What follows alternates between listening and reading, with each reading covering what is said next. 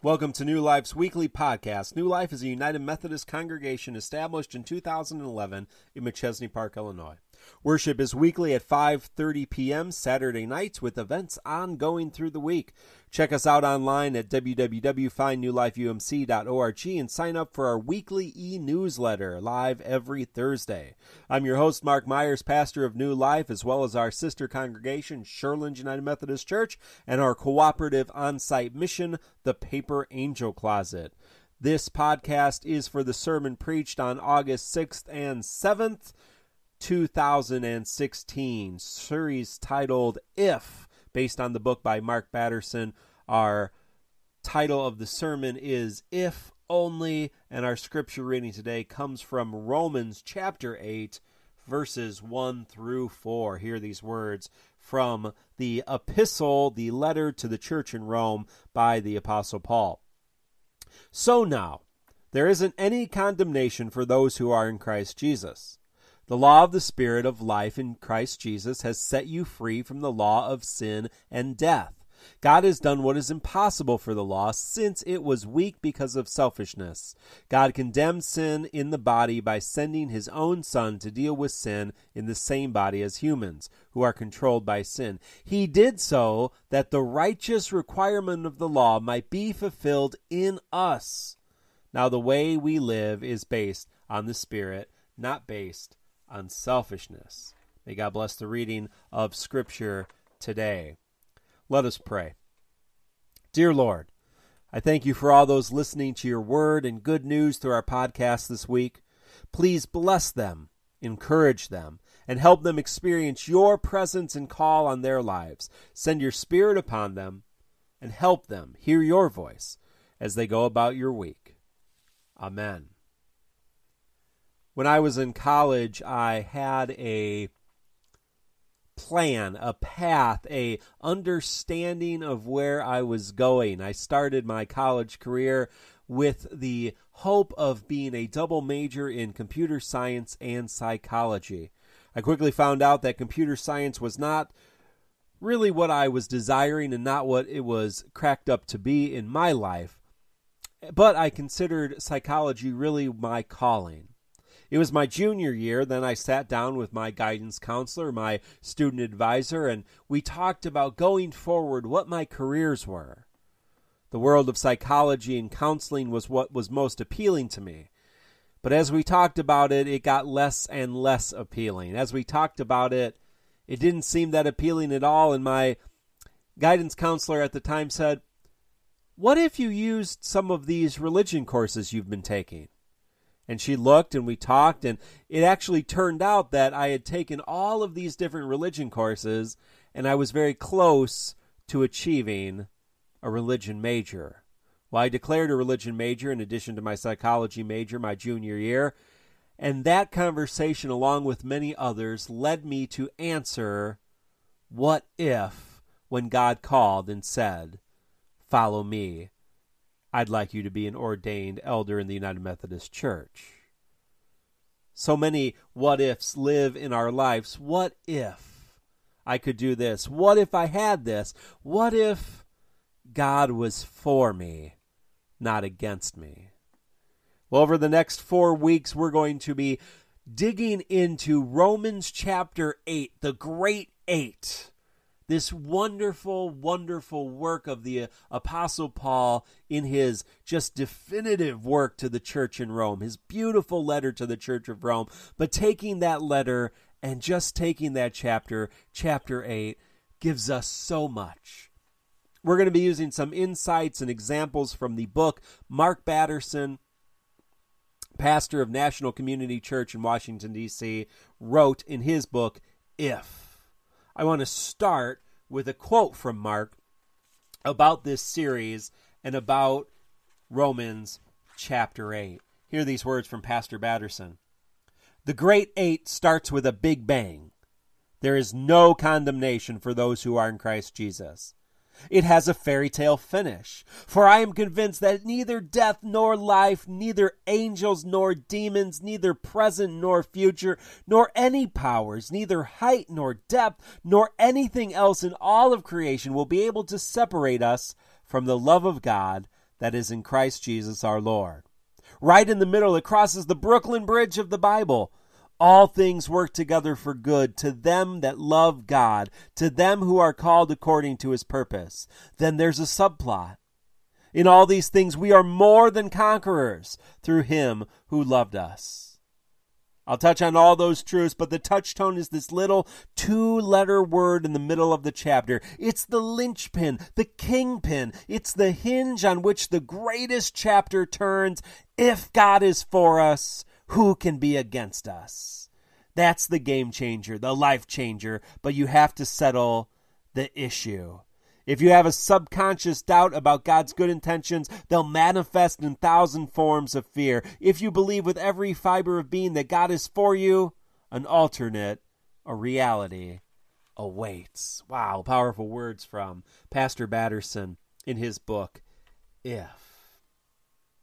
Now I want to go transition to the first hurdle in what if. If we truly believe God is for us, if we truly believe the promises of Scripture are ours to be had, there is a little problem, something that trips us up, something that keeps us from fully living into our potential, and that is if only. There are if only regrets in each of our lives. There was a study done many years ago of many people over the age of 90, and they asked, What are your biggest regrets? What are your biggest regrets? And generally speaking, the regrets were not things that they done were they things they had done, but things they had not done, things they had not accomplished, risks they had not taken. And so if we're truly going to live into our what if possibilities, how are we going to overcome our if only regrets. There's a great story about Albert Nobel, person you're probably familiar with in some ways, as the founder of the Nobel Peace Prize, an award that is continuously given to build up those who are pioneering our world, pioneering for peace and for hope and it funds many, many wonderful scientists and authors and great people who have dedicated themselves to peace and the betterment of society. But one day, Albert woke up and read his obituary.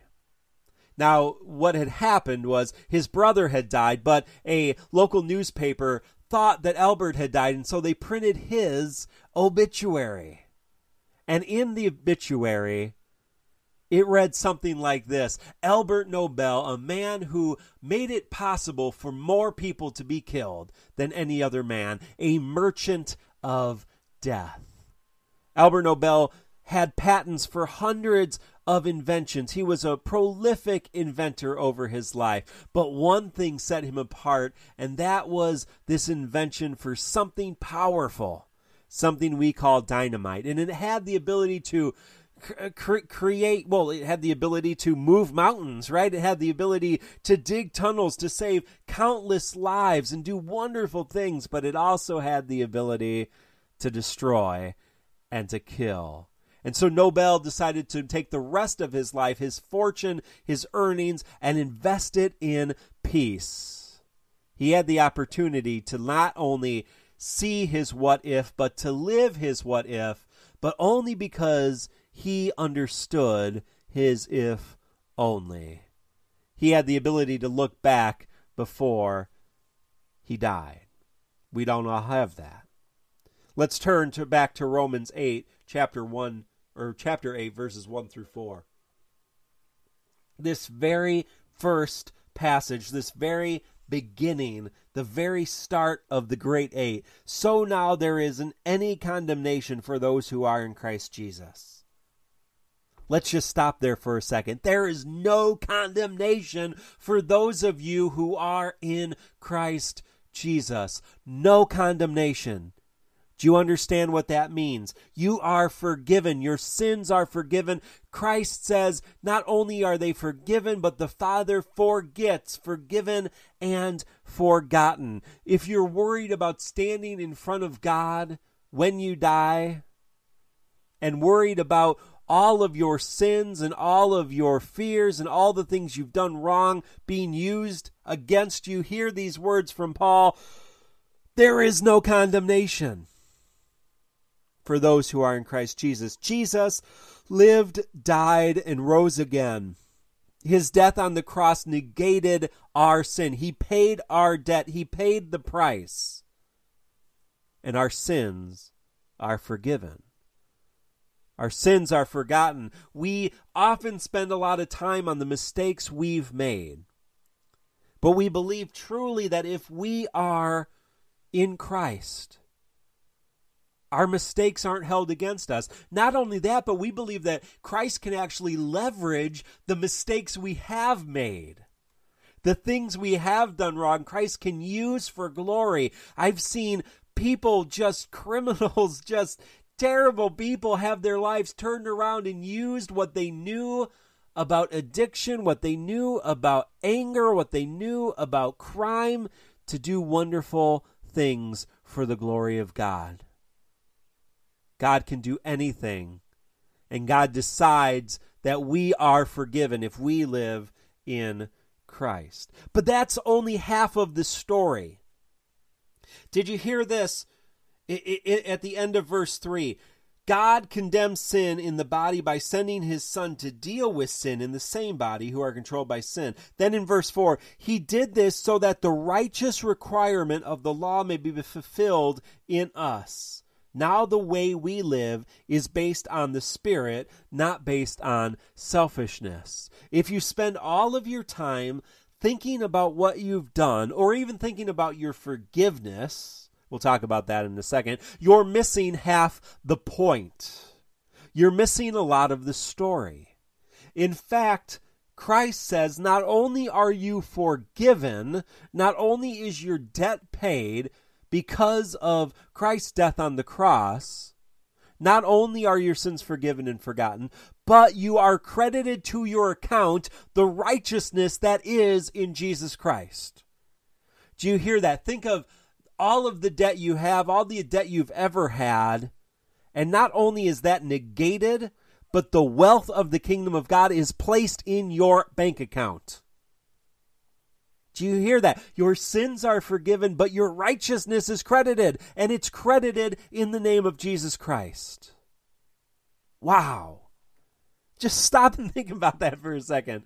We spend so much time thinking, yes, my sins are forgiven. My sins, I've been cleansed. I've been made whole. But you are also made new, and you are made new in Jesus Christ, and all of his righteousness is credited to your account so many Christians, John Wesley called them almost Christians.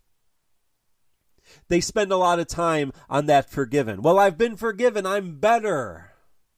I'm holy. I'm righteous. I'm not doing those wrong things. I'm I'm keeping the commandments.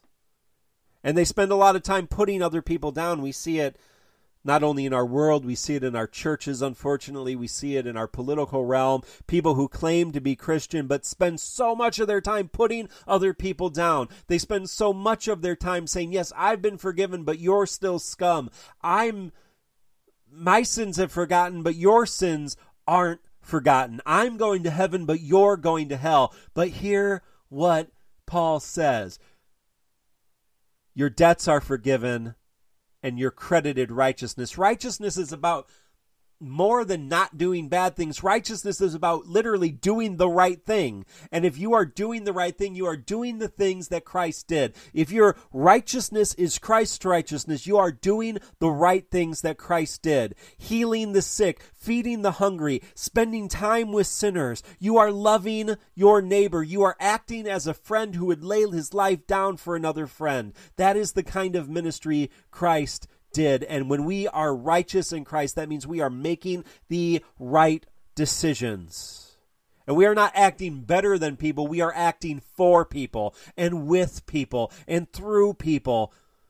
We are loving our neighbor, ourselves, our God in all we do.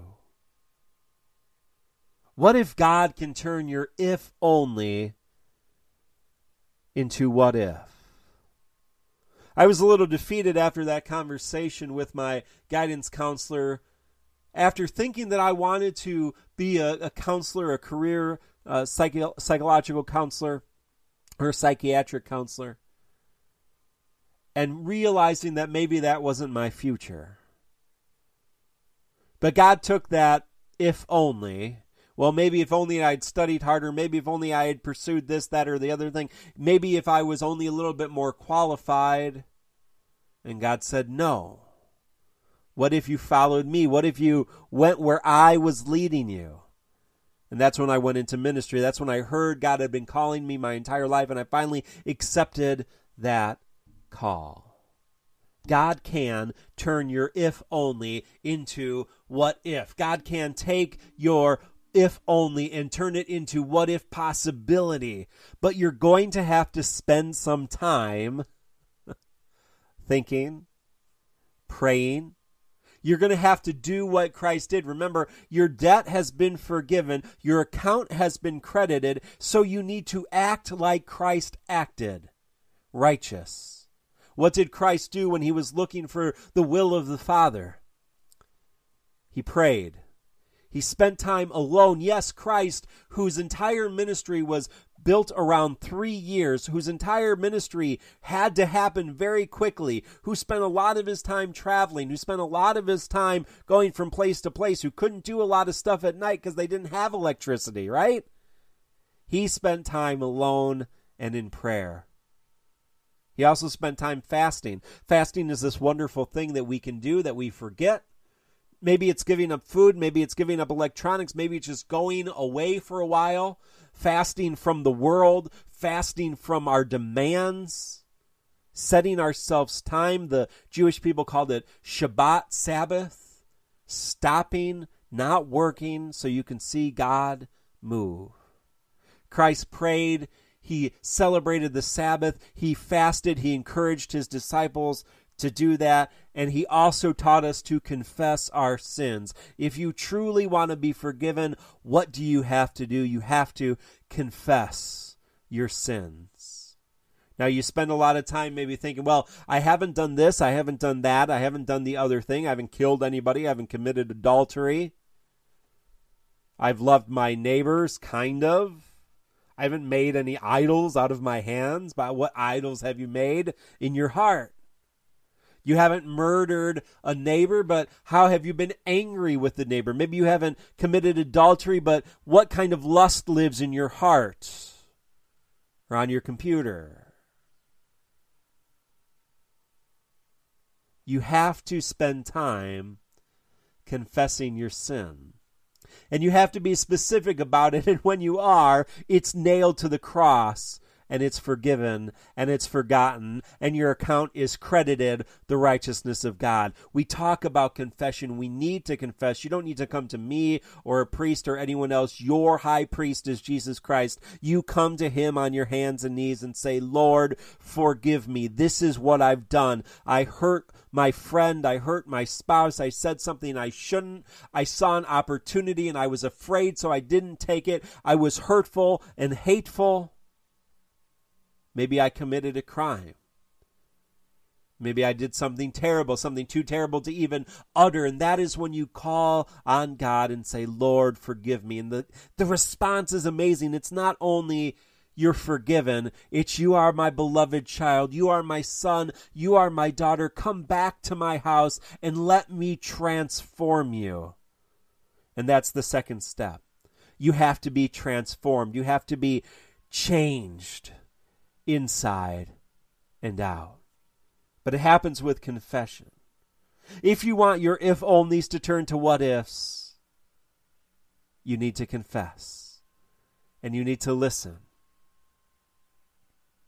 The first step to what if is to overcome if only. Hear this there is no condemnation. Is there any better news than that? We are credited with the righteousness of the Son of God, and we are called to be more. We are called into new life. We are called to be new creations. We are called to be sons and daughters, princes and princesses of the kingdom of heaven. Now, what if we were? Amen. This has been a recording of New Life Ministry. Learn more about us at www.findnewlifeumc.org and connect with us through our newsletter, Facebook, or Twitter. If you liked what you heard, like our podcast on iTunes and Google Play and share it with your friends. Also, consider supporting our Paper Angel Closet, which provides toiletries and personal care items to homeless and at risk youth, foster families and children, families of those diagnosed with cancer, refugee families, and families in need in our community. You may donate online or drop off items at New Life UMC.